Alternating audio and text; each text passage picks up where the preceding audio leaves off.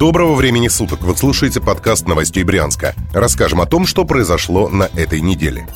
Брянская область на неделе обвалилась с коронавирусного плато. Региональный оперштаб по борьбе с новой коронавирусной инфекцией продолжает сообщать данные по заболевшим. Согласно официальной информации, каждый день в регионе прибавляется более сотни пациентов с COVID-19. При этом число выписанных из больниц гораздо меньше. Поэтому пока о снятии ограничений в Брянской области речи не идет.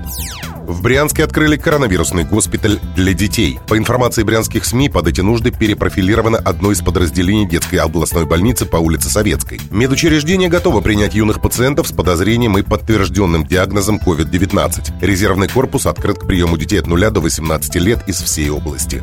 В Брянске возобновили отопительный сезон. Из-за похолодания в областном центре решено было вернуть тепло. В первую очередь отопление начали подавать в больницы и другие соцобъекты, а также жилые дома. Управляющие компании должны обеспечить подачу тепла непосредственно в квартиры. Как пояснили в региональном департаменте ТЭК ЖКХ, около 20% брянских котельных, принадлежащих крупнейшему поставщику тепловой энергии, государственному унитарному предприятию Брянск Коммунэнерго, планировали запустить еще 18 мая.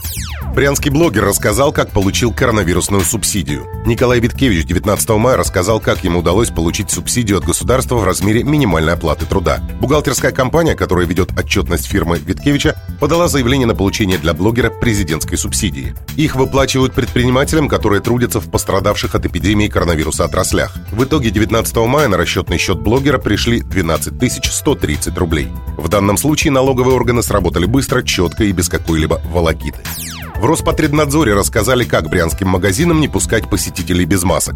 В Брянской области в начале мая введен обязательный масочный режим. Согласно новым правилам, жители региона должны посещать общественные места, в том числе и торговые организации, в масках или респираторах.